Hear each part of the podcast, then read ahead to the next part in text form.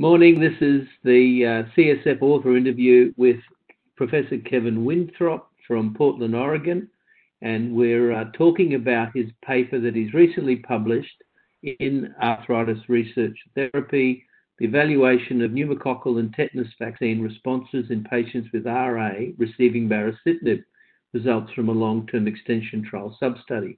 Morning, Kevin, and welcome to this podcast. Hi, um, Peter. Thanks for having me. Tell us a little bit about uh, the main objective of this study and, uh, you know, this whole issue of vaccination is so topical at the moment. Sure. Uh, you bet. I mean, especially with the new drugs that are coming out, just an effort to understand how they affect vaccine responses is kind of a never-ending line of inquiry, given your pipeline in rheumatology. So the point of this was really to look at the JAK inhibitor baricitinib specifically, particularly with regards to uh, two vaccines, pneumococcal vaccine and tetanus, two uh, T-cell dependent uh, vaccines. And there had been some prior work with tofacitinib with um, the pneumococcal vaccine, although not not the T-cell dependent one, but the polysaccharide one, the old Pneumovax. So so this was an opportunity really to look at the new Prevnar 13, which is is the recommended Uh, vaccine in rheumatologic patients nowadays. At least that's one we start with. We then give a booster later with Pneumovax. We can talk about those things later if there's time. But that was the point of the study, and we focused on those two vaccines, uh, again, primarily because, A, they're important, and B, uh, we wanted to understand how Bari affected T-cell dependent um, vaccination. Excellent. So can you just quickly tell us, for those who don't have knowledge of it, the difference between PPSV23 and PCV13 and why we need both? Yeah. So the the 23, the old Pneumovax, is a polysaccharide vaccine. Most most countries have been using it for years, not all countries. Um, it's fairly weakly immunogenic compared to other, you know, protein conjugate vaccines, such as the PCV13. So this is a conjugate vaccine, uh, and, you know, it only elicits immune responses to 13 serotypes, hence the name PCV13. The Pneumovax is PPSV23, or it's, you know, polysaccharide vaccine 23. It elicits immune responses to 23 serotypes. So, you know, it covers a broader range of strep, uh, however, it's just not as immunogenic.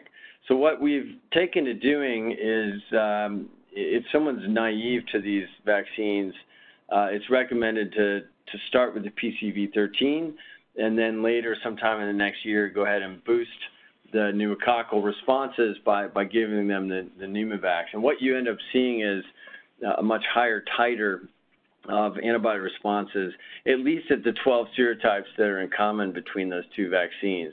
So that is the current strategy. Uh, so they both have value, um, and they're both shown to be protective Uh, against invasive pneumococcal disease and really um, pneumonia, uh, although that was really, you know, very strongly shown with um, the new conjugate vaccine. So that's how we use them today. Thanks for that. Just a quick comment. Lenny Calabrese always teaches that if you Pneumovax people, they get protection against against other coccal organisms. Is that uh, you've got the evidence for that, or is that just a sort of a takeaway comment? Yeah, I'm not, I'm not sure exactly what Len was was trying to say there. Um, um, you know, it's I don't know that you get any immunity beyond the 23 serotypes, for example, that are covered. Uh, I don't think you do. I mean, in some cases, studies have shown as those serotypes become less common in populations, there is some replacement of those serotypes causing disease by other serotypes, but but not much. I mean, it's very small. In terms of- Yeah...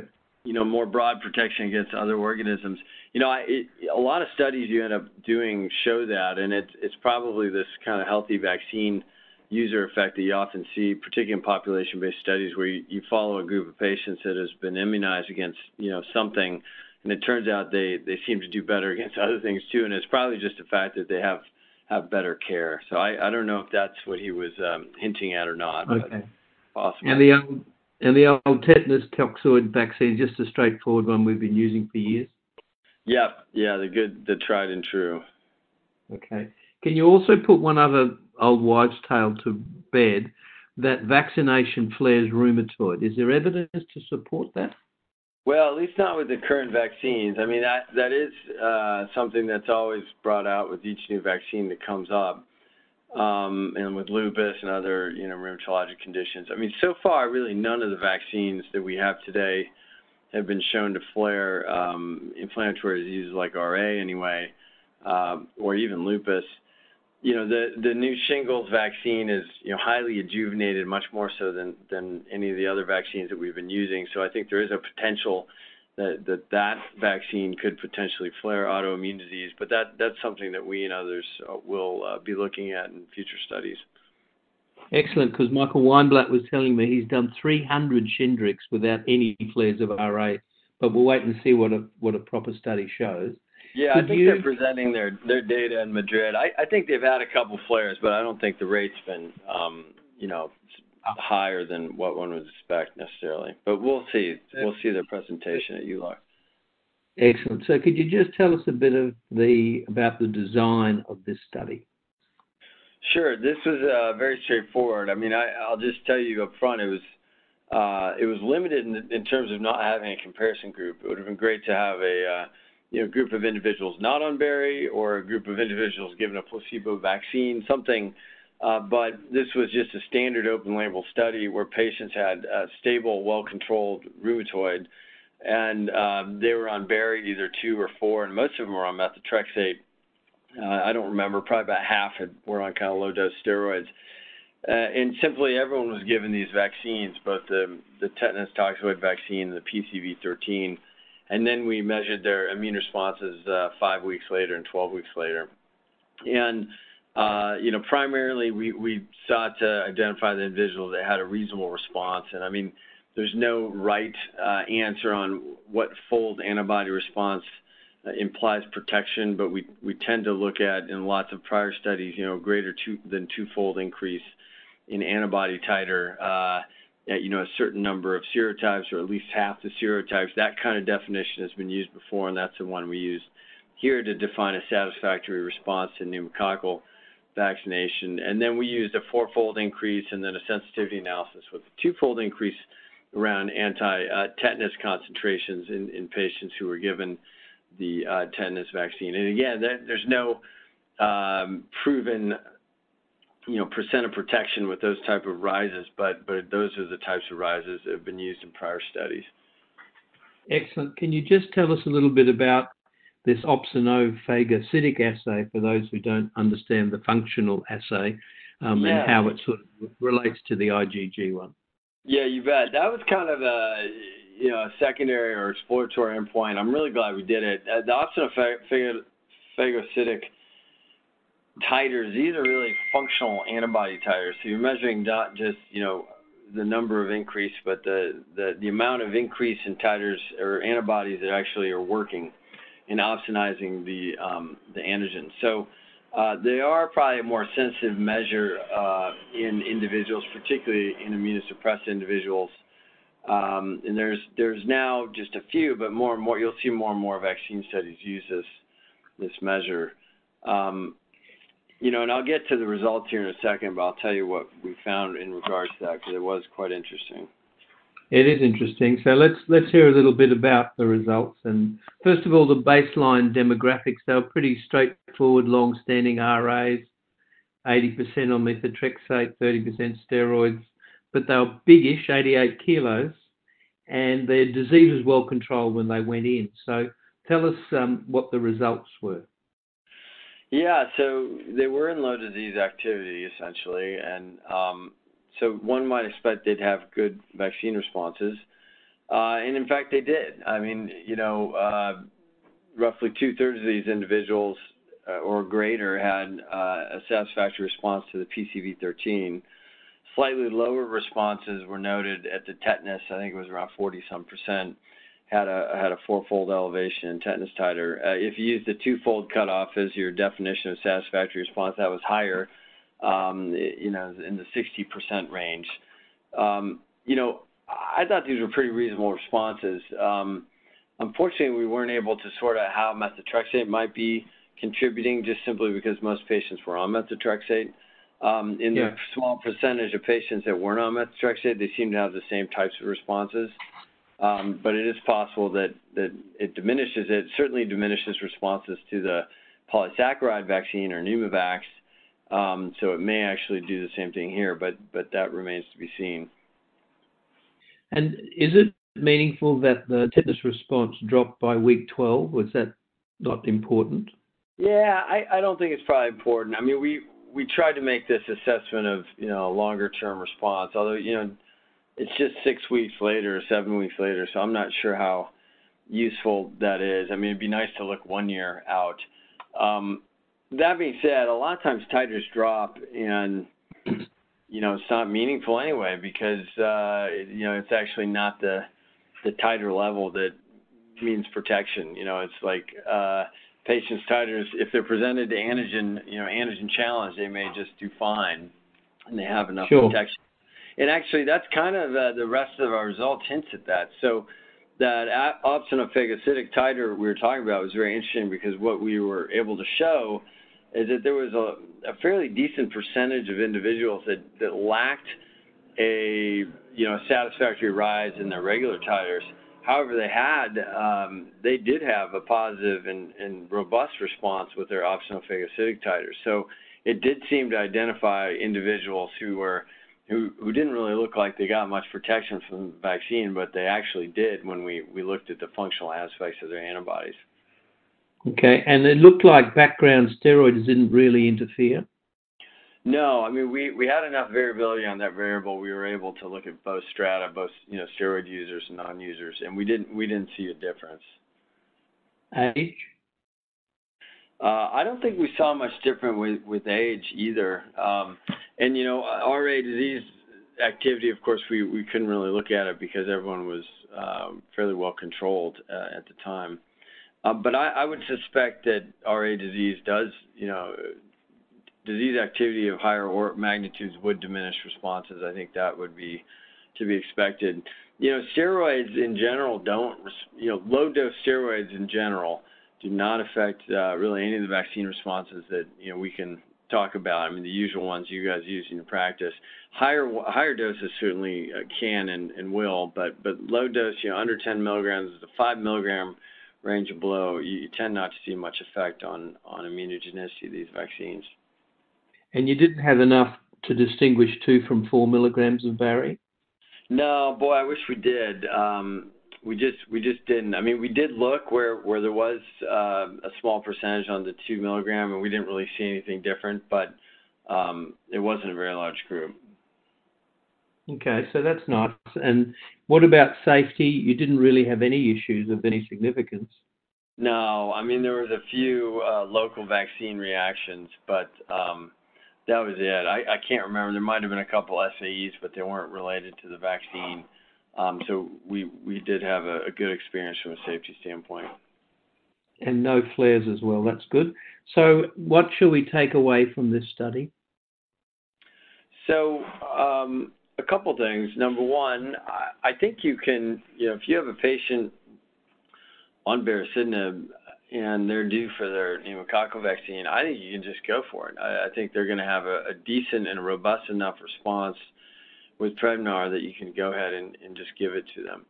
Um, you know, we don't have information on influenza vaccine, so I can't tell you anything there. But I can tell you with tofacitinib, uh, somewhat similar JAK inhibitor, although slightly different, as you know, we didn't see much uh, diminishment of influenza responses at all. So I, wouldn't expect to see diminishment with Bari either. So I think you can go ahead and just vaccinate individuals. The tetanus, you know, clinically you're less you know likely to be giving that vaccine, but you know people are supposed to get one every you know booster every 10 years as adults.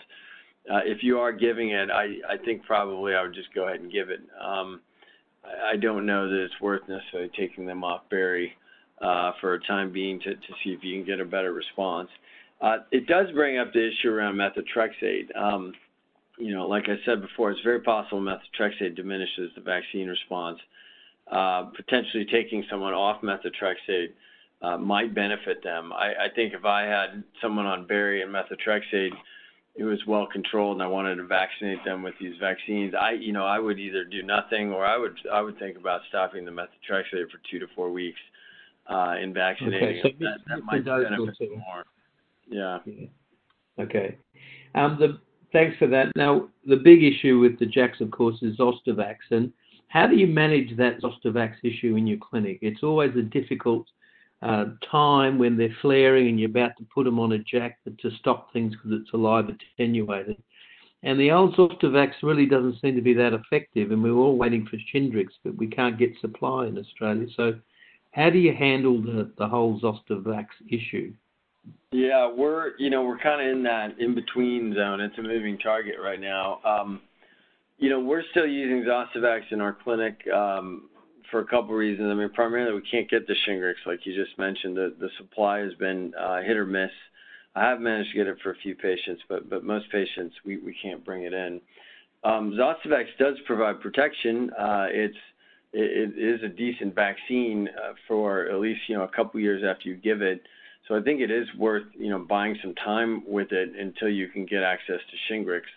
Um, the you know the the caveat is of course you know you do have to leave them off a JAK inhibitor for you know at least two weeks uh, after you give it, um, if not three to four weeks, and that's that is true of all biologics as well. Though we did just complete a study showing that you know even people on TNF blockers while they use Zostavax uh, do not have disseminated uh, zoster from the vaccine. So it actually looks pretty safe, um, at least in TNF blockers.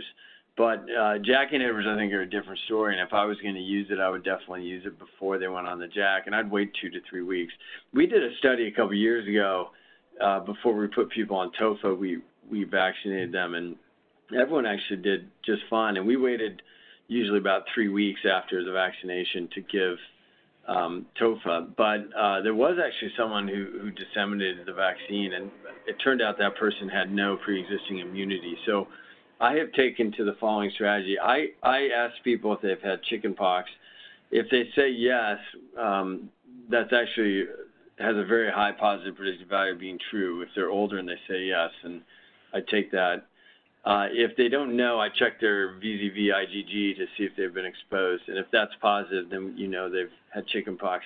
So if they say yes to chickenpox or have evidence of it, you know that they're a, a vaccine candidate and they actually have um, pre-existing immunity. So um, then I consider the Zostavax, depending on their immunosuppression, um, and then you know we'll we'll consider Shingrix later down the line once we have uh, some vaccine and actually some data. So. Sounds good. So I've had a couple of, or at least one patient who claims that his herpes simplex kept recurring repeatedly on JAKs. Have you had any uh, experience of other viruses? And should we be getting a HPV vaccine for our young females with this kind of uh, medication?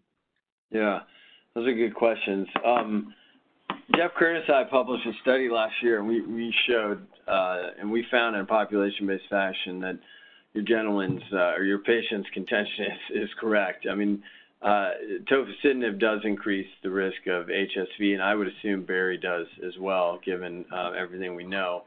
Um, in terms of other viruses, you know, it's really rare CMV.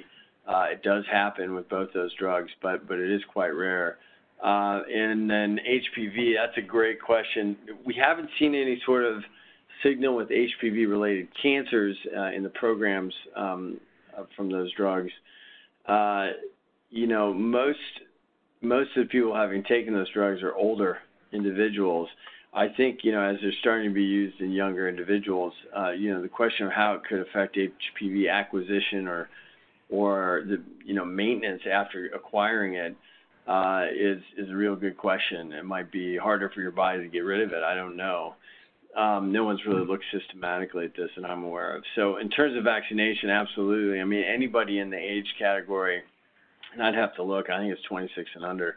Uh, but uh, in the U.S., I mean, we're vaccinating women uh, and men uh, in the right age group that where it's recommended. I, I would definitely uh, think that that's important for for everyone, and you know, let alone they're if they're going to go on a JAK inhibitor or not. And things like Hemovax, Hep A, Hep B, um, there's plenty of guidelines around, but do, do you routinely hemovax people for Haemophilus? Um, for H flu? Yeah.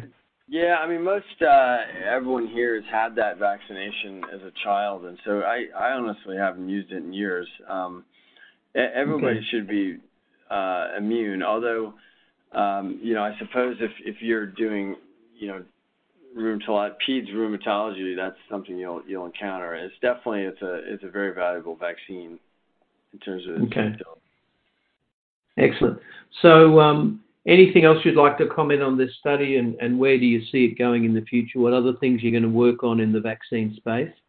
Sure. I you know I thought it was a nice study. I mean, it was really the first to look at PCV13 of any rheumatologic study, except for the TOFA study that we did uh, in psoriasis, where we also looked at PCV13. So at least we now have two studies, one in RA and one in psoriasis, that attest to the fact that um, patients seem to have fairly robust responses to that vaccine, which is what we were hoping, given it's a protein conjugated vaccine, and that it should be more immunogenic than uh, the old Pneumovax. So, I think that's encouraging. I think where we're going next, well, we got to really evaluate Shingrix, as you brought up. I mean, it's it's the real um, uh, moving target in terms of you know whether we should be using it, how we should be using it, uh, how well is it going to work, and how well it's to be tolerated.